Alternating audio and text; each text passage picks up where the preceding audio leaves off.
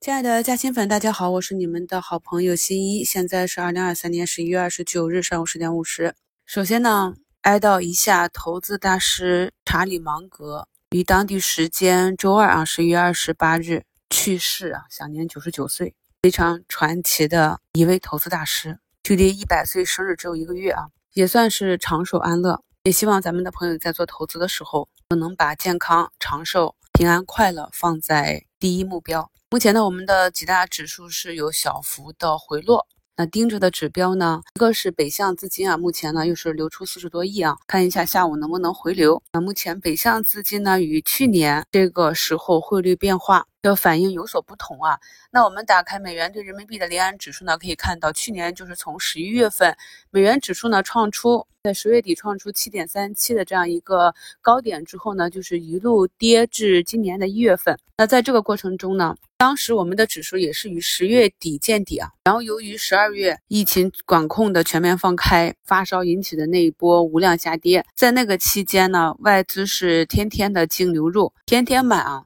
最终呢，把我们的市场给埋起来了。那么近期呢，北向资金还是态度不明，没有形成持续的买入。这里呢，大家可以按照我们的讲的技术呢，自己去看一下美元对人民币的这个汇率的 K 线图走势啊。咱们在课程中、节目中讲到的非常多的技术呢，在其他的金融产品的图形上也是适用的。那如果你能在 A 股市场，稳定的获利的话，放到世界上绝大多数的其他国家的股市里啊，也会是比较简单的。因为我们 A 股目前整个环境是最为复杂的，我们也可以看到近期不少的外资逐步的撤离中国，实在是水土不服啊。我们这边的博弈难度特别大啊，可能是中国人比较聪明，想法比较多啊。那么接下来呢，就是还是观察一下汇率持续的走低之后，北向资金呢是否能够在接下来一段时间呢转为持续的流入。今天呢，这个保险银行也是这个板块继续的震荡下挫。我在前面的节目里也是表达了一些对于成长性不明确的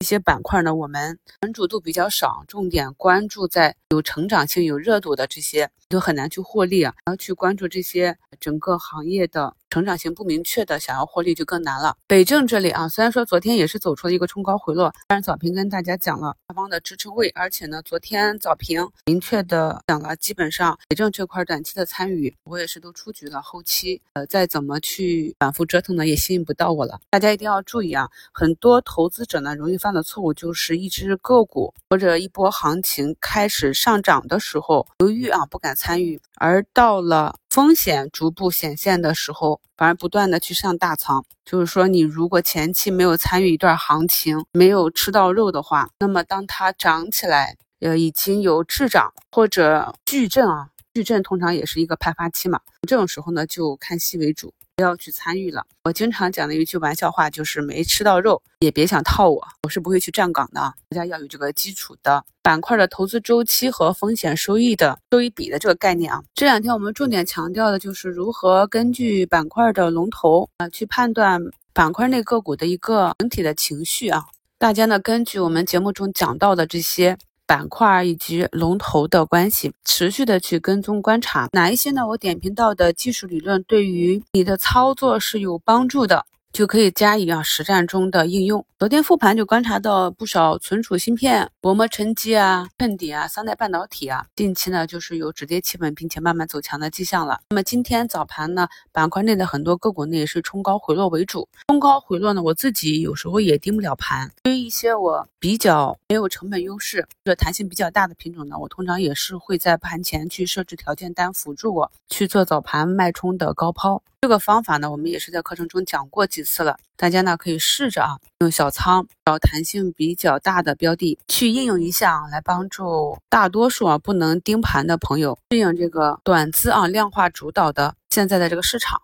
昨天五评呢给大家贴了好图鉴赏，培养 K 线美感，大家也比较喜欢啊。今天再给大家贴几个啊。图二呢是碳化硅衬底这样一个概念的个股，我们可以从图形上看到，从底部一根大阳线起来之后呢，直接是向上跳空的缺口，然后沿三踏五，到了十均这里，哎，有没有形成有效的破位呀？三天收回了啊，那么今天呢是攻击上方的年线，以前课程中也讲过，个股呢攻击年线的态度强度，很大程度上代表了未来一段时间走势的强弱。这里呢就有好几个知识点啊，底部异动，如何看底部弱转强，回踩的位置啊，趋势股加仓或者上车的位置是否有效破位，以及关键点的突破，这些呢你都能理解的话，那么放回到市场上，你的操作就会更加流畅。如果呢对于我刚刚讲的这几个点还不能完全的理解的朋友呢，我们近期的课程可以多去刷一刷啊。我明晚八点到九点呢也会有本月的西米直播，也欢迎大家都来直播间互动交流。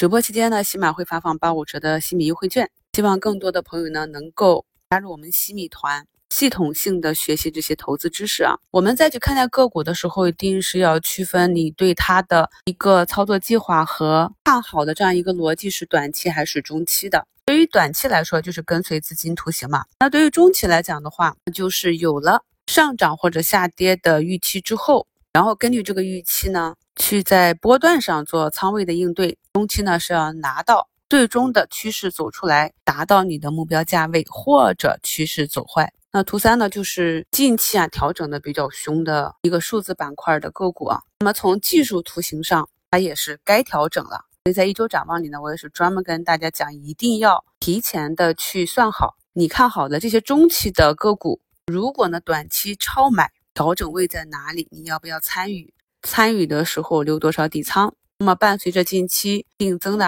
还有解禁的这样一些利空啊，主力呢也是顺势向下砸了两个阴线。我们呢的投资呢就是一个核心原则啊：低吸高抛。那如果你在计划中呢，对于低吸的这个位置和高抛的这个位置以及技术条件都已经有了明确的计划的时候，那么市场下跌就是给了你机会；上涨的时候呢，你也不会犹豫不决的不敢去止盈，从而坐过山车。所以呢，咱们大多数的投资者在投资中所面临的问题啊，不知道该不该买，该不该卖，落实到本质呢，还是一个技术体系没有完善。我们呢是可以通过系统性的学习去解决这些问题的啊。图四呢是昨天五评的这样一个趋势图，可以看到趋势依旧完好啊。股价呢也是第三次准备去攻击上方的年线了。最后一张图呢比较难找啊，昨天盘中处理好的龙芯。那么通常呢，盘中突发的利好，如果封不死涨停，不容易引发短期资金的兑现啊。那么这样一个冲高回落的图，我们看到今天股价盘中反包了啊，这里就牵出来另外一个我们近期在讲的一个知识点，看到你熟悉的个股突发的利好拉涨了，什么样的位置呢是比较合适的博弈位置？那像这样的短线技术呢，在呃十一月二十七日给大家更新的一周展望里面，也是花了将近半个小时去讲解的。虽然呢，我们用的是北交所的这个指数点评，但是呢，这种技术呢是适用于市场上绝大多数个股的图形的。目前呢，市场的情绪已经在慢慢的回暖啊，北向资金呢也是慢慢的回流。熟悉我的老粉就会知道，我对市场的中期判断呢。是保持一定的持续度的，因为我们的所有判断背后呢都是有缜密的逻辑，所以朋友们呢一定要订阅我的三张专辑啊，持续连贯的去收听，并且最好在晚上复盘的时候，要看盘软件呢再去把近期相关的节目都听一听，以便更好的连贯的去理解市场。昨晚呢，拼多多发业绩啊，业绩大超预期，